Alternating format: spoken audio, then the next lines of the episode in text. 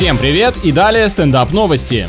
В США доставщика еды прямо во время работы задержали по подозрению в совершении преступления. Но полицейские решили, что клиенты не должны из-за этого страдать, и поэтому офицеры довезли посылку до нужного адреса самостоятельно. Парни поступили чисто на автомате, ведь желание клиента это что? Закон, а они обязаны его исполнять. Интересно, что подумали люди, когда у них на пороге появились копы с заказом в руках? Какая интересная коллаборация, неожиданное слияние компаний.